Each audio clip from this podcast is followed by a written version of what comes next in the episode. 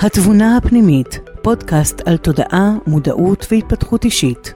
בהנחיית יפעת ברכה, יועצת ומלווה עסקית, מנחה ומלמדת תודעת העל, מייסדת ומנכ"ל של מעגל תנופה.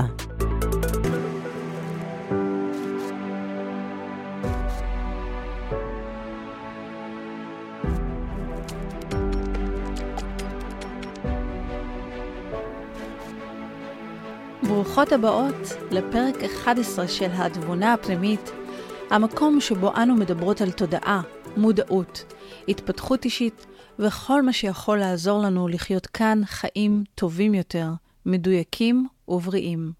אני יפעת ברכה ואני ממש שמחה שאתן כאן איתי. המידע שאני מביאה בפרקים השונים בפודקאסט הזה לקוח בחלקו מתוך הספר שלי שנקרא פוקחת עיניים, וניתן לרכוש אותו באתר שלי, ומתוך תקשורים עם קבוצת הדרכה בשם תודעת העל, ואני מלמדת את המידעים האלה במסגרת קורס שנקרא תודעת העל.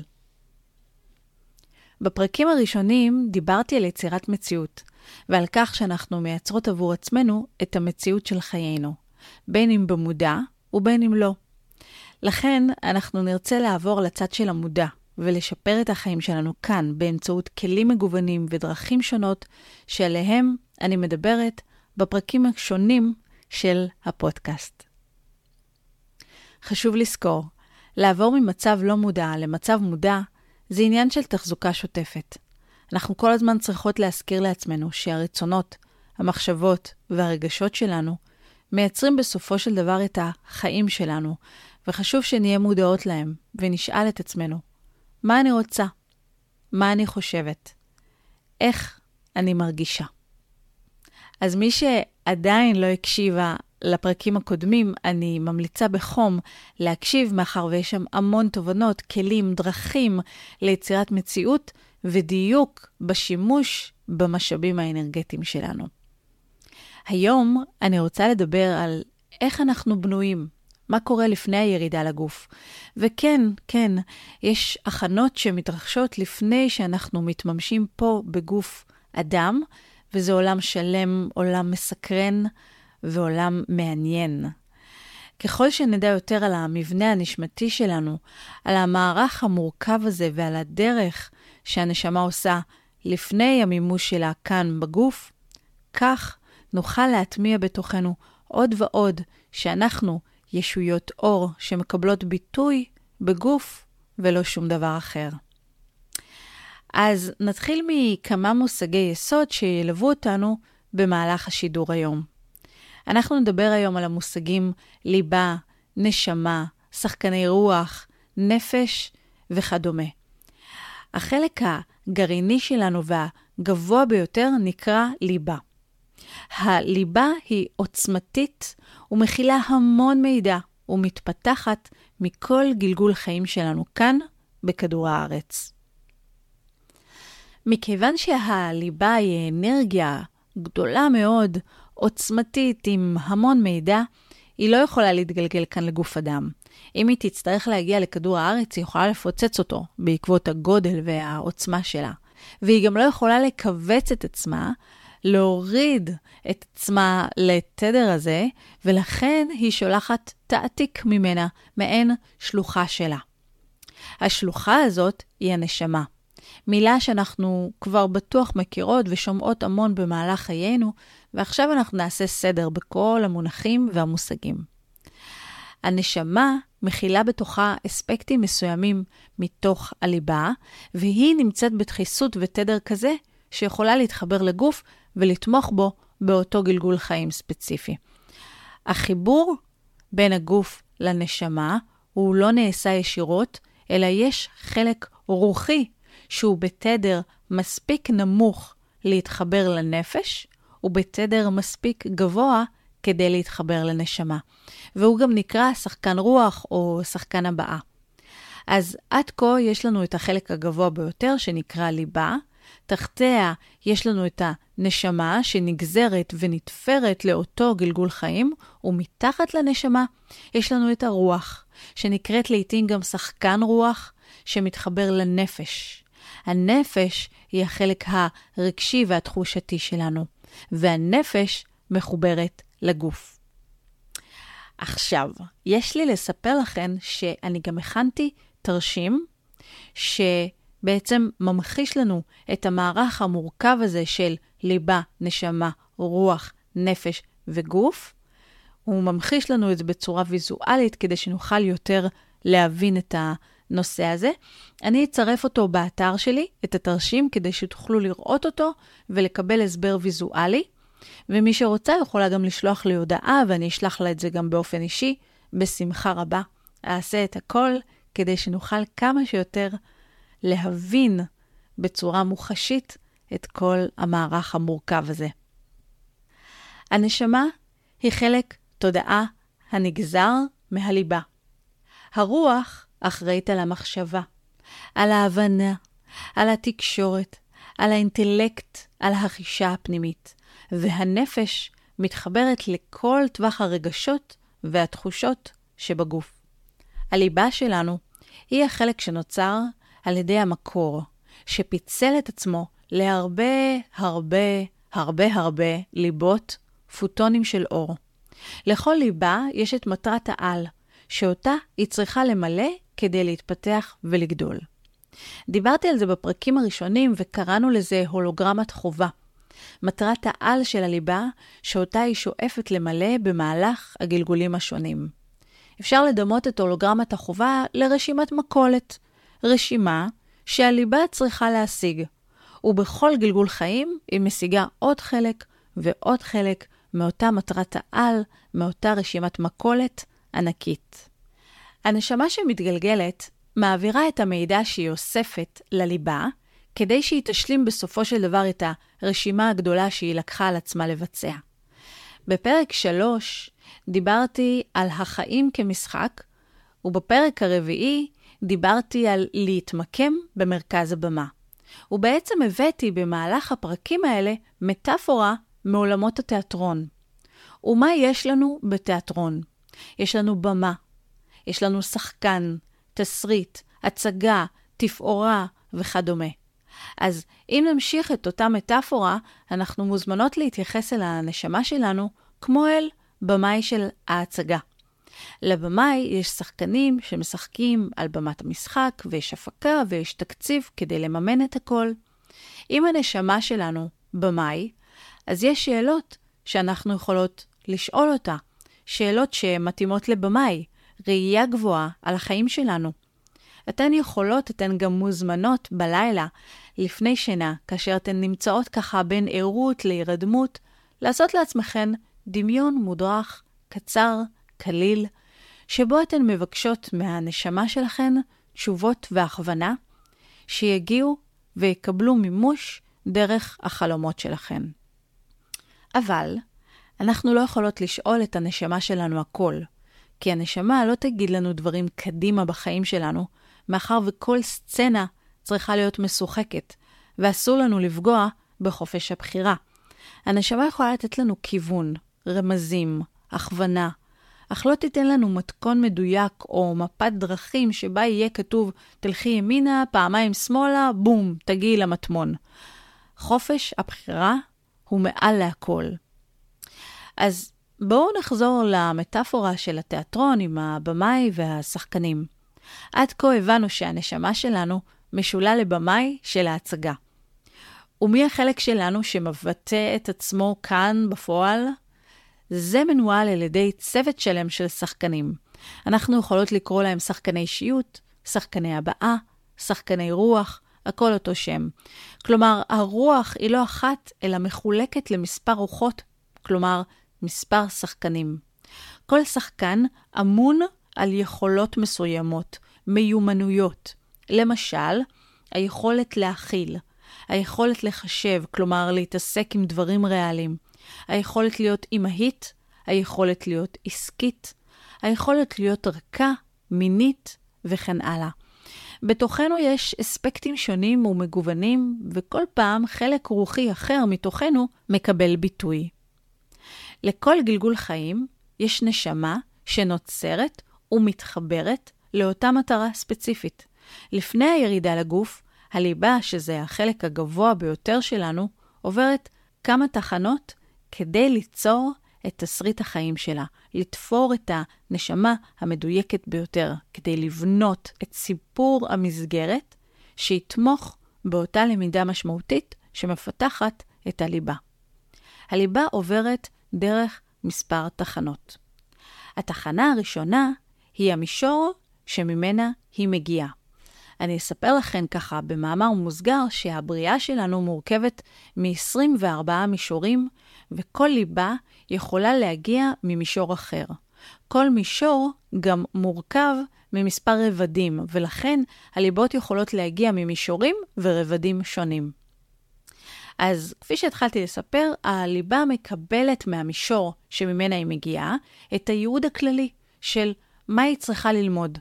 לאחר מכן היא יושבת עם המחשב הקוונטי הענק של הבריאה, שנקרא תודעת העל, ומקבלת גם ממנו את האיך. האיך הוא בעצם יצירת התסריט, הכיוון הכללי של החיים, אותו היא עומדת לחוות. בעת כתיבת התסריט, הליבה בודקת, האם התסריט שאני כותבת אכן באמת יתרום להולוגרמת החובה, כלומר, מטרת העל שלי, והאם הוא יתרום לתודעת העל, שיודעת מה חסר מבחינת הספריות הקוסמיות בבריאה. אחרי שהליבה כבר יודעת את המה ואת האיך, היא עוברת למשרדו של יהובה, שמעניק את האנרגיה הפיזית ליצירת גוף בהתאם למה שנבחר ולמה שהוחלט. מהמישור הקבוע של אותה ליבה נשלחת הנשמה, שנתפרה ונוצרה במיוחד לאותו תסריט חיים, והיא יורדת למקום שנקרא מישור הביניים, וכשמו כן הוא, שלב הביניים, שהנשמה נמצאת שם עד הלידה. כאשר אנחנו עובר ברחם, אנחנו במקביל נמצאות במישור הביניים, בונות את המשחק שלנו. אבל רגע, למה הכוונה בונות את המשחק שלנו? הנשמה מתחילה לבחור את שחקני הרוח שיקחו חלק באותו גלגול חיים. יש לנו כל מיני אספקטים רוחיים בתוכנו, שפיתחנו והצמחנו במהלך החיים שלנו שוב ושוב, שוב ושוב, כאן, עלי אדמות. והנשמה יודעת לבחור את החלקים המתאימים בהתאם למה שצפוי לה בחיים החדשים. אני יכולה לספר לכם כמטאפורה כמובן, שכאשר מלהקים שחקנים למשחק, אנחנו עושות מבחן במה, ובודקות אם השחקנים מתאימים למשחק שנבחר.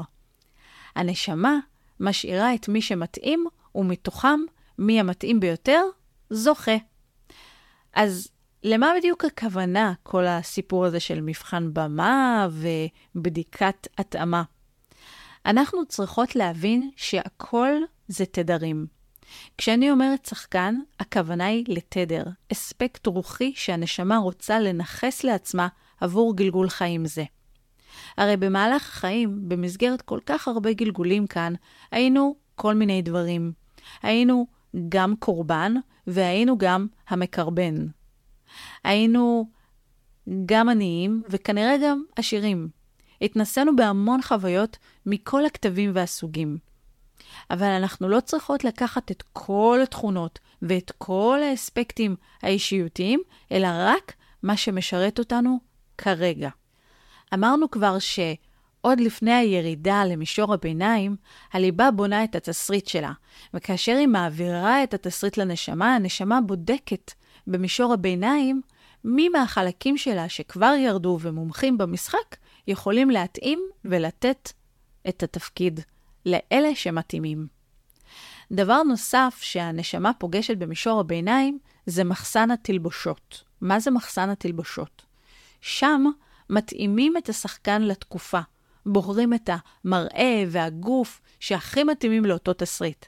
מפה ניתן להבין שהמראה שלנו, השיער, צבע העור, מבנה הגוף וכן הלאה, כל אלה הם חלקים שהגיעו לתמוך במי שאנחנו. הם חלק מאיתנו, הם באים לתמוך בלמידה שלנו, שיכולה להיות, כן, גם לעתים מאתגרת. ברגע שהתסריט הוא מושלם, הוא מתאים לתהליך ההתפתחות של תודעת העל, וגם מתאים לתקופה הנוכחית, וכבר שיבצנו את השחקנים במקומות הנכונים, וגם יש כבר רשימת אירועים ומערכת התלבושות, הכל מוכן, רק אז אפשר להמשיך הלאה. תראו כמה דברים מורכבים ותלויים זה בזה. לפעמים יש מצב שתינוק מתעכב בלידה. מאחורי הקלעים, מה שקורה זה שהוא מתמהמה ביצירת התלבושת שלו במישור הביניים, ויכולים לקרות מצבים הפוכים, שתינוק מקדים את זמנו. הוא אחד כזה שכבר מוכן לרדת וקדימה, להתחיל את תסריט חייו. יש עוד שני דברים שאני רוצה לספר לכם שהנשמה לוקחת לפעמים במישור הביניים. ושני הדברים האלה הם פחות מדויקים לה בלשון המעטה. הדבר הראשון שהנשמה עלולה לקחת זה זיכרונות מגלגולים קודמים, שלא ממש מדויקים לה עבור גלגול החיים הספציפי הזה. ואז הרבה פעמים אנחנו רואות כל מיני דברים שמעכבים אותנו בחיים, ויכולים ליצור לנו מצבים שאנחנו לא מבינים, כמו אלרגיה מוזרה או פחדים בלתי מוסברים. במסגרת הלימודים של תודעת העל, אני מלמדת כלי אנרגטי שעוזר לנו להיפטר מאותם זיכרונות לא ממומנים שלקחנו לעצמנו, ואז משתחררת לנו אנרגיה שתפוסה באותם זיכרונות ושאנחנו יכולים להשתמש בה לטובתנו ולדברים אחרים בחיינו.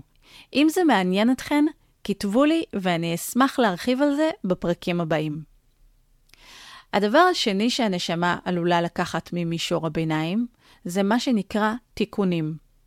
אז מה זה תיקונים?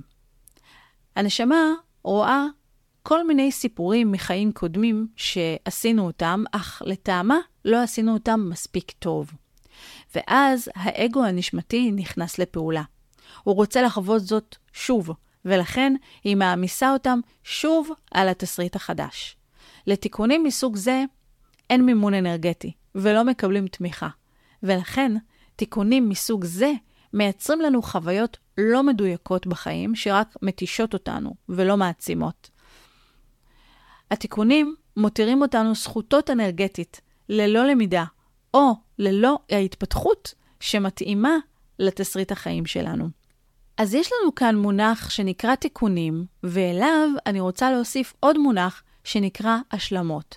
ובואו נעשה סדר בין שני הדברים האלה. השלמות זה המחויבות שלנו להשלים מסקנות שלא עשינו בגלגול קודם, בגלל כל מיני סיבות, זה יכול להיות שלא ניצלנו נכון את האנרגיה או כל מיני סיבות אחרות. לא ניתן לברוח מהשלמה כי הספרייה הקוסמית מחכה להשלמות האלה.